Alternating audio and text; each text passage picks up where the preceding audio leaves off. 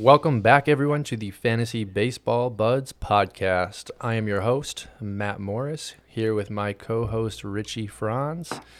Richie, you're kicking my ass this week, bud. Uh, what do you think? You gonna you gonna pull it out, or am I gonna have a last second Sunday comeback? I think we'll see. I That's not an wasn't. answer. I wasn't anticipating a Shane Bieber start on a Sunday, but I was anticipating a Adbert Alzolay uh, double start before he had a blister and blew up. So I guess I'll take that swap.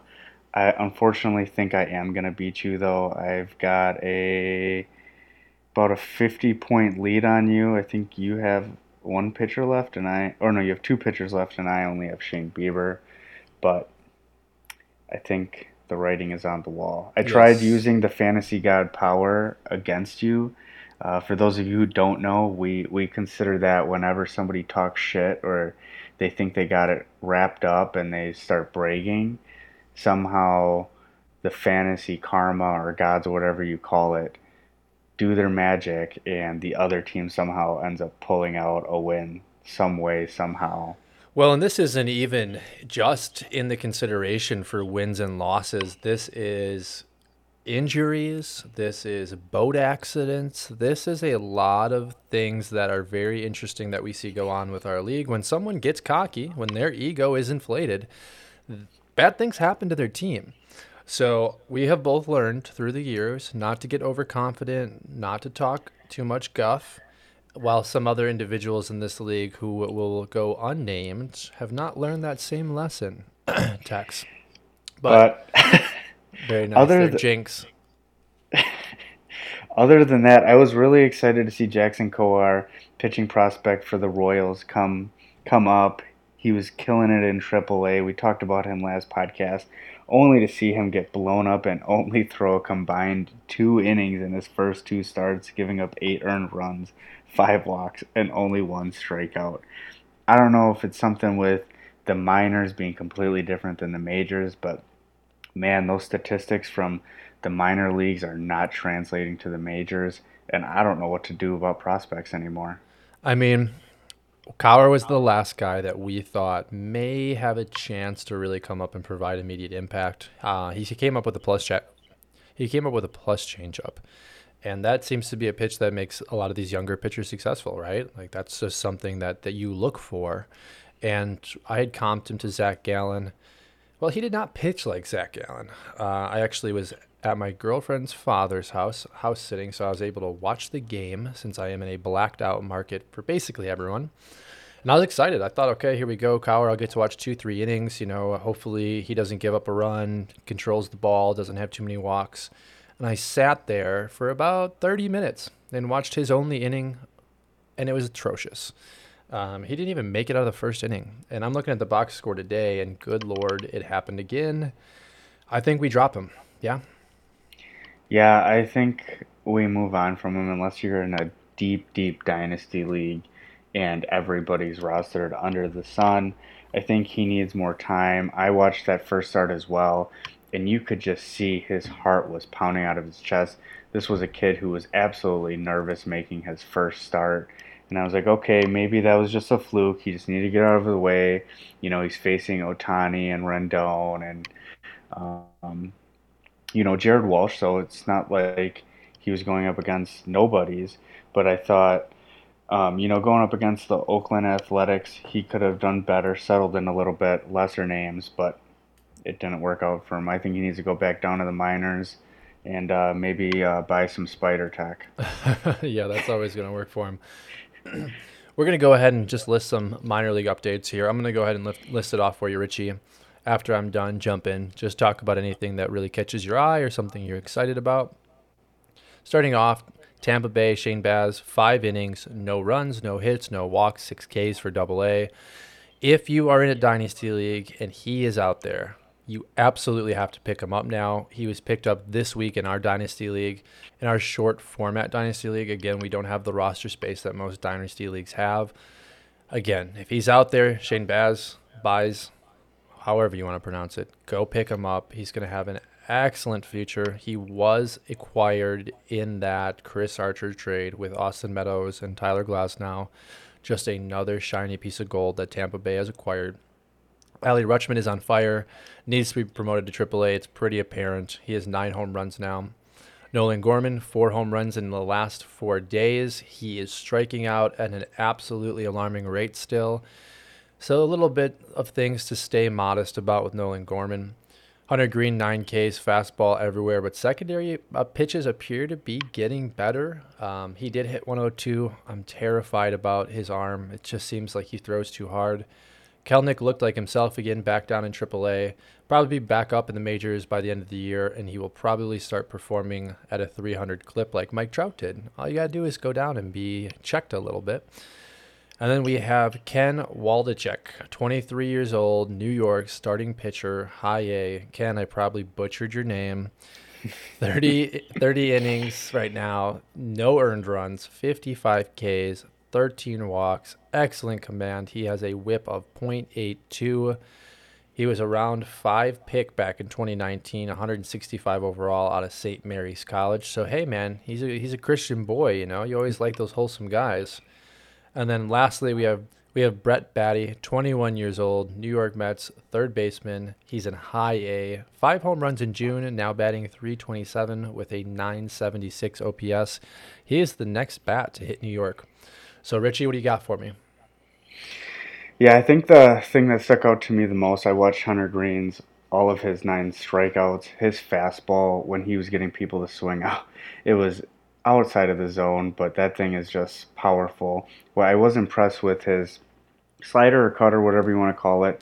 It looked like it just floats right into the strike zone, so that was good to see. Hopefully, he can keep up um, the command. I did not see how many walks he had in that um, outing, but we'll uh, take a look later. Uh, Jarred Kelenic, I was just watching some of his at bats. He just looks calm, like himself. Watching him in the majors when he was in that slump, they even said he was pressing too much. He was worried about trying to get a hits, even though the underlying numbers were great, and saying he was just getting unlucky and he started getting in his own head. I think all he needs was a confidence boost back down in AAA, and he'll be back up. Shane Baz, I mean, kid is on fire. He's killing in trip or double A, I should say. He needs to be promoted, if not brought up. But we know how the Rays are in this organization. We won't see him until at least next year, in my opinion. Nolan Gorman watched all four of his home runs. Half of them look like he's swinging a golf bat. Yep. or golf. Yep, absolutely. You're right. Golf club, I should say. Um, so uh, we'll see. Uh, reminds me of something like a Joey Gallo light or something like this. But this Ken Waldichuk guy, man, he wasn't on my radar before this, but he is he is popped up now, and uh, I think it's time for him to go to Double A. And the Yankees could use some help, so maybe he progresses and uh, is the real thing. He's got three years before he hits that magical age of 26. Ooh, ooh, ooh! You don't see me right now, but I'm jumping up and down with my hand in the air. We have uh, breaking news, which I should have mentioned when the show started. And this is a fantastic news alert because, again, I like the destruction of a certain manager's team in this league, even at the oh, chagrin oh, of my own team or your other teams, Richie. Luis oh, Severino did not tear his Achilles tendon as I had kind of hoped, but he may have torn his groin. He was helped off the field today in his rehab start. He was not able to put full pressure on it. He is going to be rushed for an MRI tomorrow in New York the Yankees are fearing that this is a severe injury. Now, for those of you that know who I'm talking about in regards to manager, I'm going to speak directly to that manager. I am not trolling you. This is real. So, Richie, me and you own this player. Again, Luis Severino in a redraft league. I own him in a dynasty league. You own him in a categories league. What are we going to do with Luis Severino? What's what's the game plan? Kind of wait for the news, or are we just going to abandon that approach moving forward? Um, yeah, I'm gonna wait until I see what happens with the MRI. If it's something really bad where he's not coming back for a long, significant amount of time, I think we're almost able to drop him at this point. Unless you're in a keeper league, that's a different story. Um, completely unrelated, I'm starting to feel that way about Carlos Carrasco, who I have I think, in two leagues. Um, he also got a PRP injection in his hamstring because he stopped throwing off a mound as well. Um, so it's just these injury guys. I'm just starting to get concerned that we're not going to see them, or when we do see them, they're going to be ramping up and they're just not going to be themselves when we need them, which is August and September. and we need the rust off of them, but that's going to be the month where they're trying to find their groove again. And I don't think they're going to really provide any value from what you can find on the waiver wires right now. Yeah, I fully agree. Um, we'll have to see what happens with his MRI. It, it's really sad for least for Severino. I'd actually picked him up for twenty five dollars of fab budget in a uh, dynasty league, which allows me to keep him. I think at six dollars for next year. And uh, my thought was, okay, look, at I acquire a pitcher that hopefully by September is pitching at a top thirty mark, um, and I know that any league managers that have traded for him or drafted him in this year's uh, running thought the same thing, but We've seen it from Carrasco. We've, we've seen it from Syndergaard. We're now seeing it from Severino. It's not always as simple as these players should be back by June or July. You know, other things pop up. Uh, I hope this doesn't happen to Chris Sale as well. Chris Sale's taken a very slow approach. But man, these injury guys that a bunch of teams stashed on their bench with the mindset of, hey, once I get to July, I'm just going to crush people. It's not turning out to look that way. But Let's move on. Let's talk about our next subject, which is actually a segment that we had a friend advise us to do, and I actually kind of like the idea. Um, we're going to discuss B level prospects. So the players outside of Wander Franco, Spencer Torkelson, Alek Manoah, Logan Gilbert, guys that are already obviously up or should be up or will be coming up. We're going to talk about guys that you can still pick up either in redraft leagues or more predominantly dynasty leagues if they're shallow and use either for trade chips or for the hopes that they're going to provide you value at the end of this year or give you a jump start into next year. So, Richie, my first name that I have for you is Nick Lodolo, and then the second is Vidal Bruján. Um, obviously, you are rostering Bruján. You know a, a lot about Lodolo. So, why don't you tell the listeners a little bit about each player and kind of what your expectations are? Yeah, Vidal Bruján started off the year on a power streak. I think he had six or seven home runs in the first two weeks or so and was leading majors. Since then, he's kind of slowed down a little bit. I think he only has one or two homers since then, but he is still has a great average above 300 and he's starting to steal bases now that he's not hitting home runs. I believe we should see him and Wander Franco um, by the next time we are podcasting. Today is June 12th if he's not up by June 19th or 20th when we speak next on our next podcast, I don't think we're seeing him until August or September, and that goes for Wander Franco. The reason why I say that is it's June 12th. Usually the Super 2 deadline is gone and past by now. There, it's really hard to calculate when the official date is, but I believe you mentioned in previous podcasts that it has never been later than June 12th. So I'm hoping we see them, but then again, it is the Tampa Rays, Tampa Bay Rays, so you never know. Uh, Nick Lodolo, I believe he's still in Double A. He is a high-end arm pitcher. I believe he was a first-round pick for the Cincinnati Reds. I don't see him coming up and helping you in a starting pitching role. I see him getting brought up in the bullpen, probably near that August September. Give him a little cup of tea um, and that's if he doesn't get shut down. You know, a lot of these guys, pitching in particular, are, you know, trying to work up their innings. They have none of them went over 150 innings last year. And the other thing we have to worry about is look what happened to Jackson Kowar, a more polished prospect. And well, that's debatable, but look what happened when he came up, and he was doing way better in AAA than Nick Lodolo is in AA. So I think for redraft leagues and this segment that you want to talk about B level prospects, I'm staying away. Um, Vidal Bruján, because he's a hitter, that usually translates more, in my opinion, as opposed to pitchers. That's more of a dice roll. But based on what I'm seeing from Jackson Kowar, I'm staying away. Yeah, and I think that's completely respectable and fair. Uh, it's it's hard, again, with these B level pitchers. Richie and I kind of talked last episode where in years past, when you don't go through a COVID shortened season, you see five guys that hit the major leagues with the potential upside of being a real top 50 starting pitcher as a rookie in your rotation. And this season, we've really been limited to just Logan Gilbert and Alek Manoah. So it's kind of frustrating in that regard. You're not getting a lot of production, you're not getting a lot of upside. And honestly, that also translates to you're not really getting guys that you can use as trade chips. I thought Kowar, had he had a couple good starts, could immediately be shopped around the league in dynasty leagues. Couple more players that I wanted to mention. They are hitters, so that translates a little bit more, as Richie had just said. Starting off, we have CJ Abrams. And again, from a dynasty perspective, CJ Abrams should not be on your waiver wire, especially if you play in a categories league. So CJ Abrams is in double A this year, kind of an aggressive placement, but he's hitting 295. He has eight stolen bases. CJ Abrams is going to be an absolute terror on the base paths once he hits the major leagues in San Diego. My assumption would be they're going to have to play him at second, even though they have all this contracts kind of mingled in there right now, or center field. He's got two very obvious positions that he could play. So CJ Abrams, if you're in those dynasty leagues, inside categories leagues, and it's a shallow league, go grab Abrams.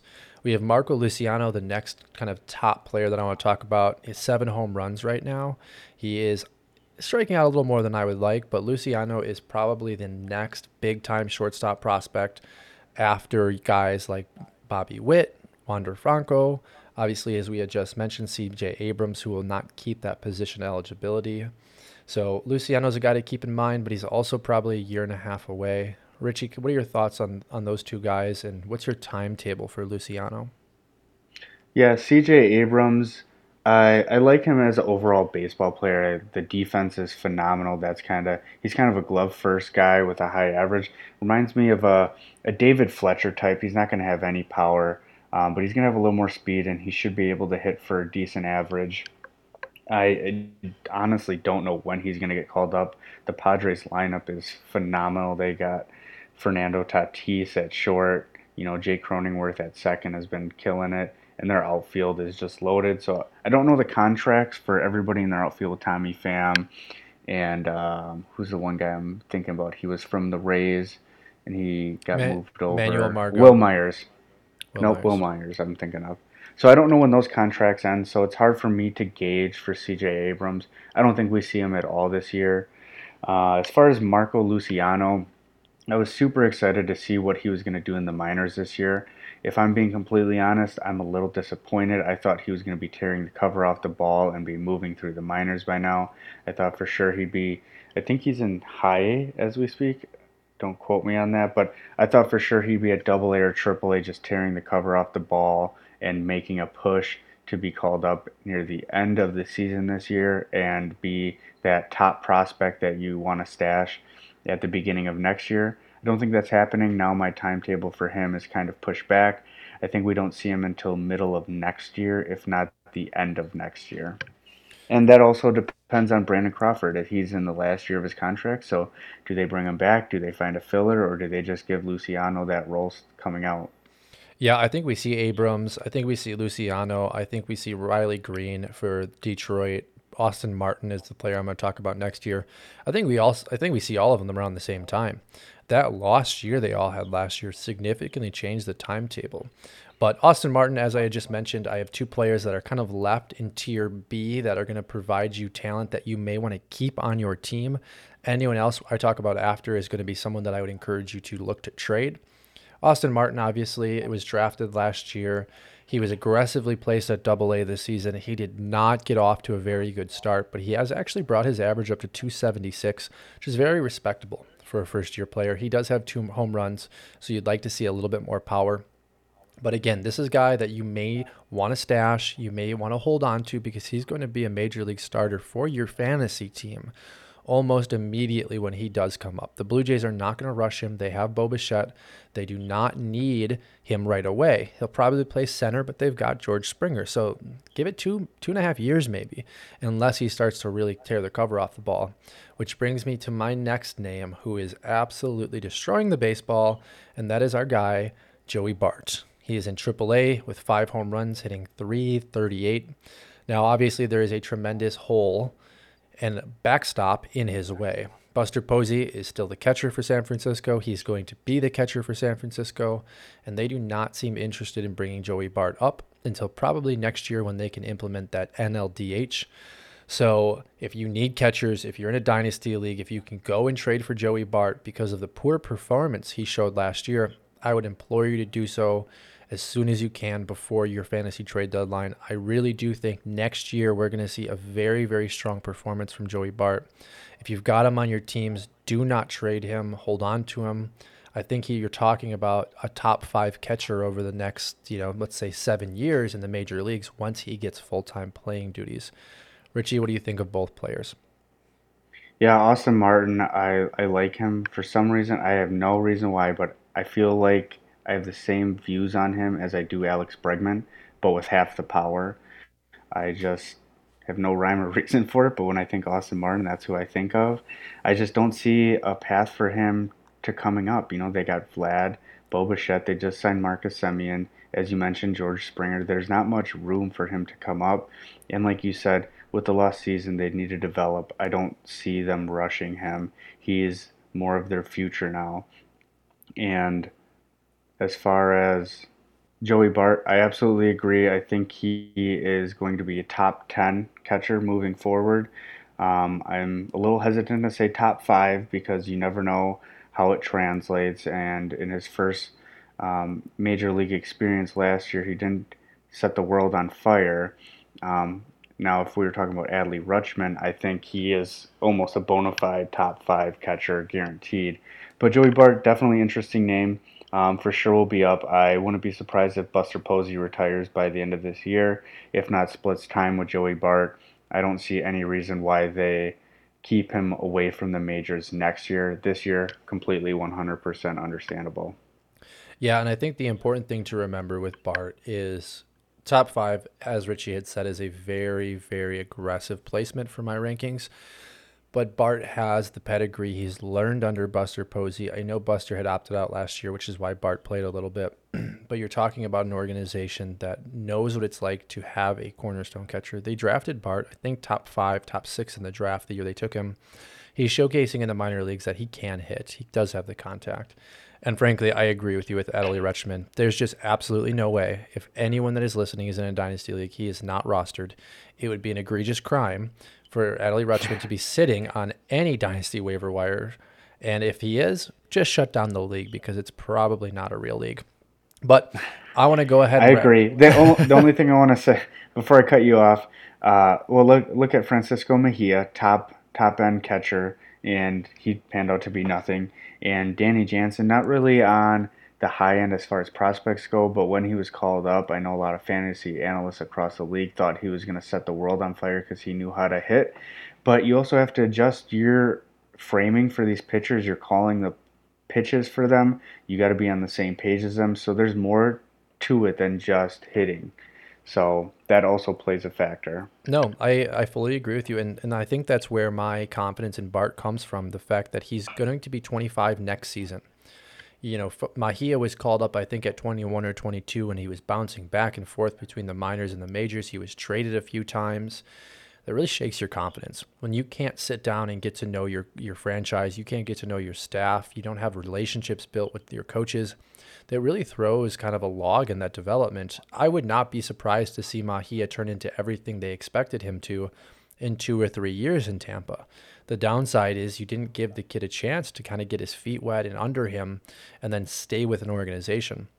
Now I also I'm sorry, did you I'm sorry, did you say Tampa? I think you meant to say the team he'll be traded to in 2 to 3 teams from yeah. now because he gets traded every year. He'll end up on the Brewers like he was supposed to, you know, 3 years ago. Um, but Richie, I'm going to rattle off some names next. These are guys that I think will be up either at the end of this season or starting next season that are going to have name hype, that are going to have a little bit more pedigree than they are actually going to have performance based. And I want to go ahead and start off with one player with a little bit of stats, and then I'm just going to rattle off those names. The first one is JJ Bleday for the Miami Marlins. He was obviously taken pretty highly in the draft a few years back. He is not performing very well. He's hitting 206 with five home runs. He's in double A. That's a name that you could go out and grab if he's on your waiver wire. Maybe fish him around to some people. Utilize that high first round draft pick that he was taken as, as maybe kind of a golden nugget for teams to bite on if you're trying to acquire a guy kind of at the deadline, maybe a Kris Bryant, maybe a Jose Altuve. These next names, again, are guys that I do not value as A level prospects. Richie May, and that's why we're going to give him a chance to jump in. Um, but again, guys that I think you can pick up and utilize as trade bait. We have Max Meyer also on the Miami Marlins. We have Asa, Asa Lacy for the Kansas City Royals. I think Asa could turn into an A level prospect. We need to see more of him, but I think being a young left handed pitcher, they usually don't develop as quickly. You could roster him and trade him. You have Emerson Hancock for the Seattle Mariners out of Georgia. Great player. Again, he's a young pitcher. He's probably about a year, year and a half away. Drew Waters, who's going to be coming up any day now for Atlanta, is actually tearing the cover off the ball. He's having a very, very good season. To put that into perspective, he has seven home runs and he's batting 309. He's eight, 18 stolen bases, if I'm looking at this correctly. Excuse me, 16. So the speed is there. If you're in categories leagues, this is a guy that you can dangle to some of the lower tier teams and really pull some immense value off of. You've got Nate Jones for the Cleveland Indians, power hitting third baseman. He's been a prospect for a while. Definitely someone that would garner some attention. Nick Gonzalez for the Pittsburgh Pirates. He's going to be a power bat at second or short, probably going to play second. He's a few years away, but again, was drafted very highly in last year's draft. And then finally, I wanted to talk about Triston Casas for Boston. Big time power bat. Richie had said this earlier. Joey Gallo light.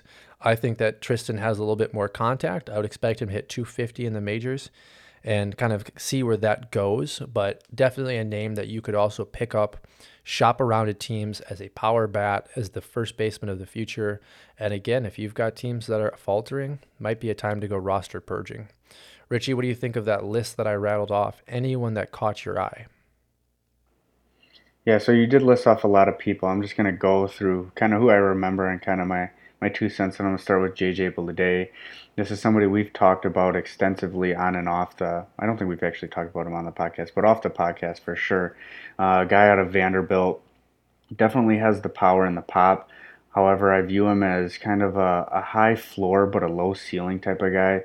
He's just going to be your standard outfielder that you're going to stream on good matchups and probably drop or bench on bad matchups. I think he might get to a top 40, top 50 outfielder, but I don't ever see him get cracking that top 25 and have that pedigree that uh, Juan Soto or Ronald Acuna has. So I just don't see him as being that A caliber prospect. Max Meyer, third pick overall in 2020 draft for the Miami Marlins. He's in Double A right now. I like his fastball. Um, to be seen what happens with the secondary pitches. That's kind of what I'm looking at. I just don't see him coming up this year, and I don't think a lot of people really know his name, so I don't think he can give you that name value as far as trades or get that pre-draft hype that uh, you know Ronald Acuna or Jo Adell, Jarred Kelenic would normally get you. So if you're trying to stash him for that name value, I don't think you could get it. I think you're better off with the Austin Martin or Nick Gonzalez, somebody who's going to be in that top 20 on the MLB prospect list that's what's going to catch the eye of your teammates, not somebody who's in the 50 to 100 range. Um, Nick Gonzalez, I think he's going to be probably a top 10 second baseman. I don't think he's going to hit for a lot of power, but I do think he's going to hit for a lot of average, and I think he's got some speed. Um, and I'm going to ask you to remind me a couple more names uh, because those are the only ones I can think of off the top of my head. Yeah, no, and I, and I love the input you had for Nick Gonzalez. Uh, I'll, I'll list those here in just a minute. I did want to let the listener know Nick Gonzalez's power is completely up in the air. He had an absolutely amazing stretch when he was in New Mexico at college. I think he had nine home runs in two days. I think it was three games. I think he played a doubleheader and then a morning game the following day. He had nine home runs. Now, New Mexico has a similar altitude to Colorado, so that was one of the the big issues they said with him when he was being drafted that they're not sure the power is going to translate. And he's hitting 296 in high A right now with two home runs. I think Nick Gonzalez is an incredible talent. I personally don't have the roster room in Dynasty Leagues to roster him right now. Um, and I do think he's a year and a half away. But everything you said about him, Richie, was spot on. Uh, some of the other names I listen, listed were Asa Lacy, Drew Waters, uh, Nathan Jones, and then we wrapped it up with Triston Casas. Yeah, so Triston Casas, uh, we spoke about him in the past. I think he's Bobby Dalbec with better contact. Um, Drew Waters has the power. I just worry about the contact and the playing time there in Atlanta. Um, Lacy, Um, based on what I'm seeing from all the other Kansas City Royals, I'm staying away.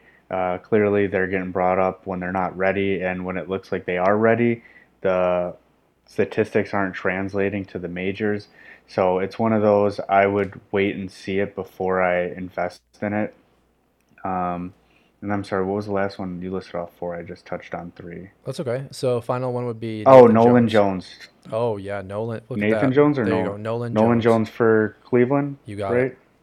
right? Um, yeah, I, I believe he's a guy with medium to high power, but again has a high strikeout rate. I don't have the numbers in front of me, but I believe he's at a, a 30% clip or higher.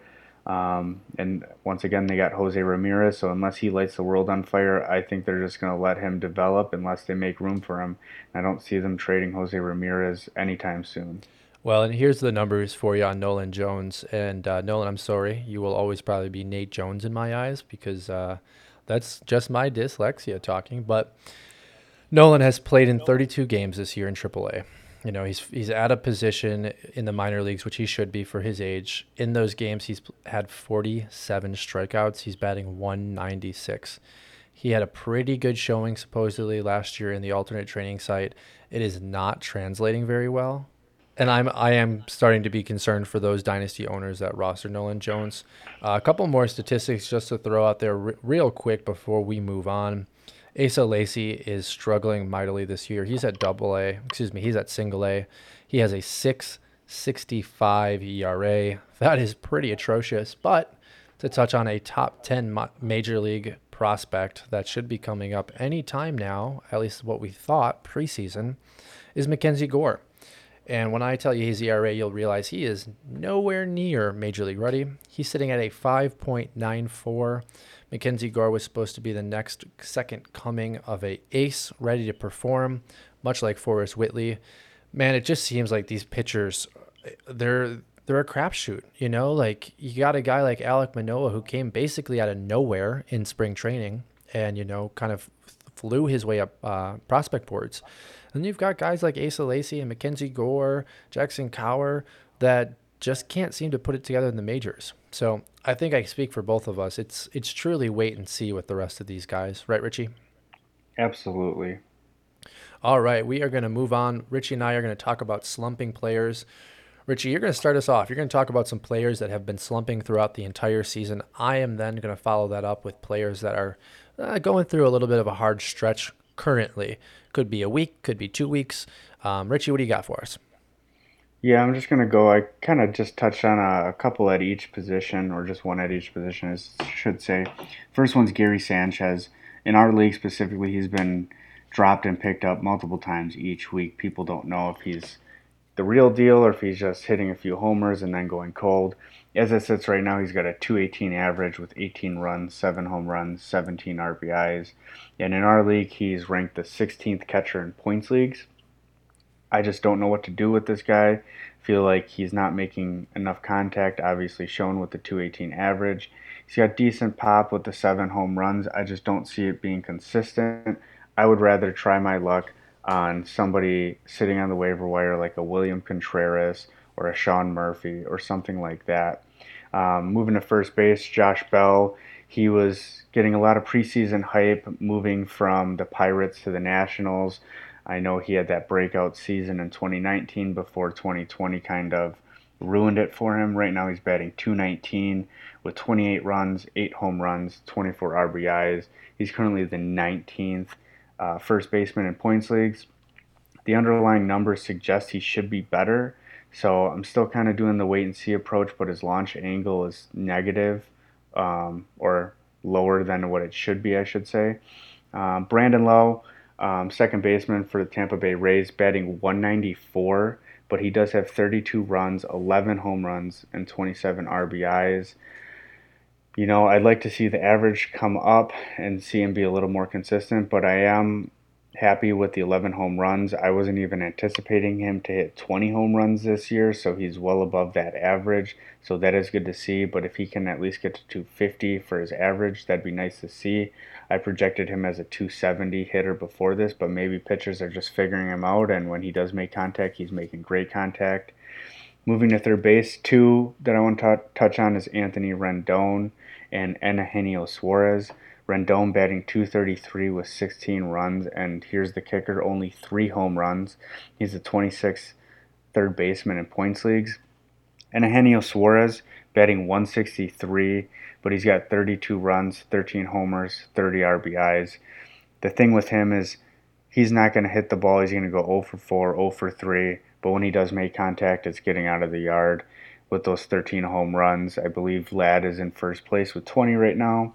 And then uh, some outfielders, Mookie Betts and Juan Soto. Mookie Betts is only batting 246 with 36 runs, 6 home runs, 22 RBIs. I think he's fine. It's still the middle of the season. He'll be back to normal, as you can see with his runs, home runs, and RBIs. It's just his average needs to get up. Juan Soto, 274, 32 runs, 8 home runs, 27 RBIs.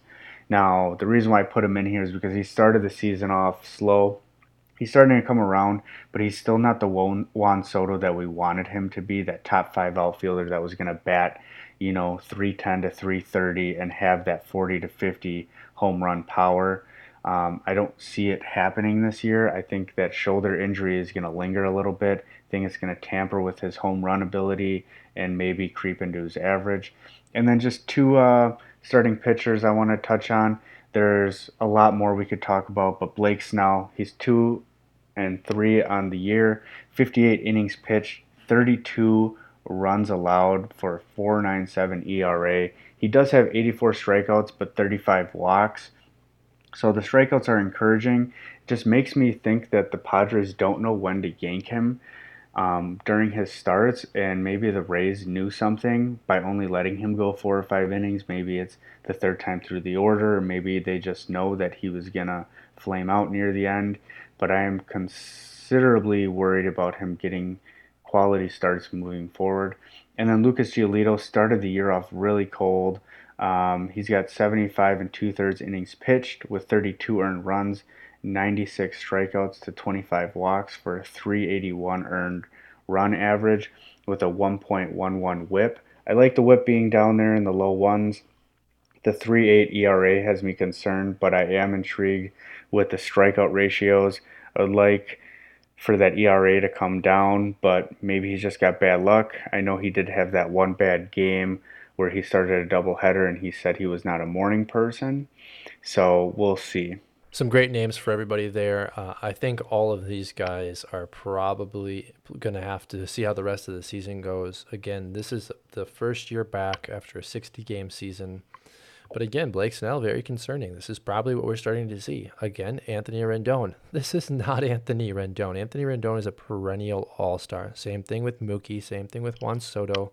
Giolito, jury's still out. We're not sure, right? We saw a couple great years, some flashes from him. We're going to really need to see him get that ERA in control, get that whip a little bit lower. 1 1 1 is still pretty good. I have some more names for us. One of the names Richie did mention, Brandon Lowe, is four for his last 21. I just think he's lost it. I think major league pitchers and front offices have figured the guy out. I think it is time to move him into a platoon role and really bring up the young kids.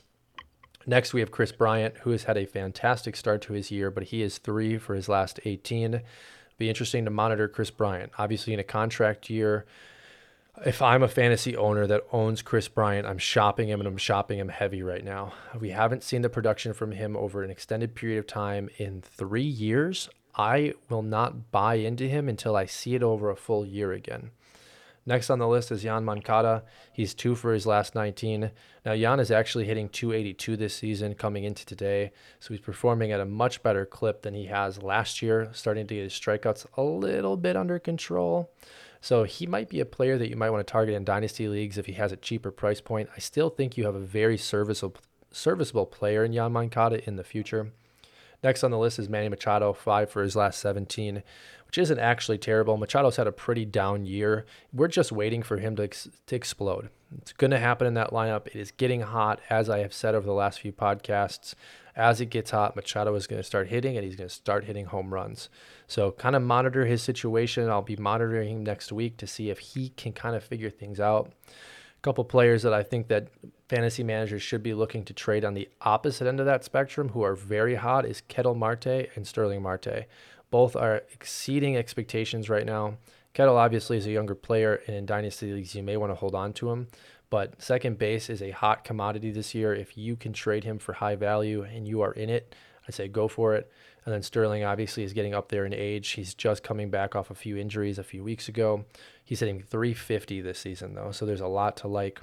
The last name I'm going to mention for you is a player that has been terrible this season and was actually highly touted coming into the year. That's Ian Happ.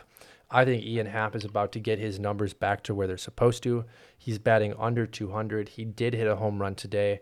I think people in, in any league are probably undervaluing what he what he what, undervaluing what he can bring to the table rest of season. If you're in desperate need for an outfielder that you can trust to start rest of year, I am saying Ian Happ is that guy. Richie, what do you think? I threw a lot of names out there. Did anything catch your eye? Yeah, I like uh, Starling Marte and Ketel Marte. I know they're hot right now, but I believe in it. I knew these guys would be hitting for average. I don't think they're going to stay this hot, but I would be willing to buy high on those type of guys. Ian Happ, a guy who started off really slow, needed to adjust. I do believe in him. This was somebody I actually was trying to get in um, our draft um, but I just got outbid on him. Um, and then I was happy to see that I did get outbid on him and just kind of forgot about him. In the meantime, as far as Kris Bryant goes, I'm I'm kind of torn because this was somebody who I missed out on trading for, uh, as we've talked about in the past. Um, but I did not think he would be this great and have this much power production as well as the average. So I do think he's kind of normalizing. I don't think he's going to fall off a cliff, but I do think he'll get back into that range that we're used to seeing in that, you know, 275, 280 as average, and uh, more so hitting around uh, on a 30 to 35 homer pace rather than a 50 to 60 homer pace and batting well above 300. So if you can sell him high as the top third baseman, as a top 15, top 20 player, I would absolutely do it. I would probably perceive him as a top 50 to 70 player moving forward, which is still an upgrade considering he was drafted outside the top 100 in most leagues. So, um, either way, you can't go wrong if you want to hold on to him. In my opinion, not wrong for doing that, but I do think you're missing your opportunity. If you're planning on trading him, do it now because that window is going to close. Yeah, great points. Um, okay, we're going to move on. This is our final segment of the day. We're going to kind of keep it short and sweet. We're just going to address the international prospects from 2019. 2020 obviously was a very odd season. I don't even have that list in front of me, but 2019 are some players that I think may catch your eye. They may be guys that you might be looking at in dynasty leagues that are still out there in the waiver market. Richie, who are some names that kind of have caught your eye and maybe that you wanted to talk about a little bit? Yeah, the first one I want to talk about is Yoenis Cespedes, the younger brother to Yoenis Cespedes. He's uh, just signed with with the White Sox. This is a guy who's probably going to be very similar to Yoenis Cespedes. I know there was talk about him uh, having a higher strikeout rate, but that will develop with time. The other one that kind of sticks out to me, Wilman Diaz, shortstop that signed with the Dodgers. Um, I think he's going to be great in the future. More of a, you know, overall baseball player rather than a fantasy uh, prospect. And then Armando Cruz signed with the Nationals. Here's a young guy, 16 year old Dominican shortstop. He's known for being a great defender, um, and he's got just a beautiful stroke with his bat. And then the last one I want to touch on is Pedro Leon, signed with the Astros, 22 year old. He was just killing it um, in his home league, betting 359 with 21 homers and a 1.098 OPS in 65 games. He actually was somebody who was picked up in our dynasty league and then dropped. I think that player just realized that they can't stash this guy, especially knowing he's not going to come up. As Matt has mentioned, um, these are all international guys who haven't even started playing yet, and we're not going to see them for a very long time. So these are the guys that you would kind of hope to see some of those younger guys that I briefly mentioned, where they just start lighting it up um, in the minors, and when they go from 16 and by the time they're 18, they're in double or triple A, that's when they're ready. And it's uh, just kind of fun to watch, but unfortunately, I don't think we're going to see it this year and probably won't even see it next year, in my opinion. Yeah, and that kind of gets us to the point of, I guess, this segment. Uh, we we've been asked over the last couple months, you know, who's the next Juan Soto, who's the next Ronald Acuna, and obviously, as fantasy baseball has developed to the place it is here in 2021, it is very important for every league manager to be on top of who the next guys are, which has made them that much more publicized. Obviously, we have known about Wander Franco for three years now. Uh, Juan Soto was kind of an anomaly, kind of came out of the shadows and performed at a very high clip. If you remember back to that year, it was actually Victor Robles that was higher in the prospects ranking than Soto. So the point of this is just to let everyone know that hey, I know it's important to grab the young players, but when it comes to the international signings, it's going to take a little while. Losing 2020 where you were not allowed for these organizations to actually place these players in low A or in rookie leagues, which I don't think exist anymore. I think they were neutralized for minor league baseball. Um, really hurt hurt franchises and hurt the young talent a couple names from the 2019 class that uh, I'm going to throw out there and just to keep your eyes on, kind of check your league availability. Obviously, Jasson Dominguez for the Yankees, highly touted, right? If he's out there, grab him. That's without question. These next few names, though, are going to be some guys that you probably don't want to grab right away. You just want to monitor. So the first one we have for the Oakland A's is Robert uh, Puason, he's a shortstop glove first. He will develop into a hitter. He's going to take a long time in the minor leagues to develop. He is one of the only players that Richie and I have actually talked about that is actually playing in the minor leagues right now. He has been placed. Next one is Bayron Lora. He's going to be an outfielder. Big word used for him was a big athlete when he was signed. He's 6'3, almost 200 pounds, very strong, has a lot of natural power and great bat speed. And then finally, we have Luis Rodriguez, who ended up signing with the Dodgers, an outfielder. When he signed, he was a little bit skinny, needed to put on some weight.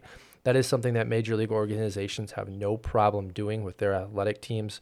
They can really build these guys up. I expect for Luis Rodriguez over the next couple of years to be a massive budding prospect. Again, we need to see him play though.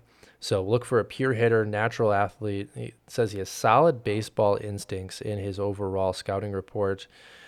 This is going to be a guy that's going to be an all around player. If there's a next Juan Soto, it is Luis Rodriguez in my na- in my eyes, but give it time. These guys like Richie, et cetera, at least two years away. Richie, is there anything else you wanted to talk about today?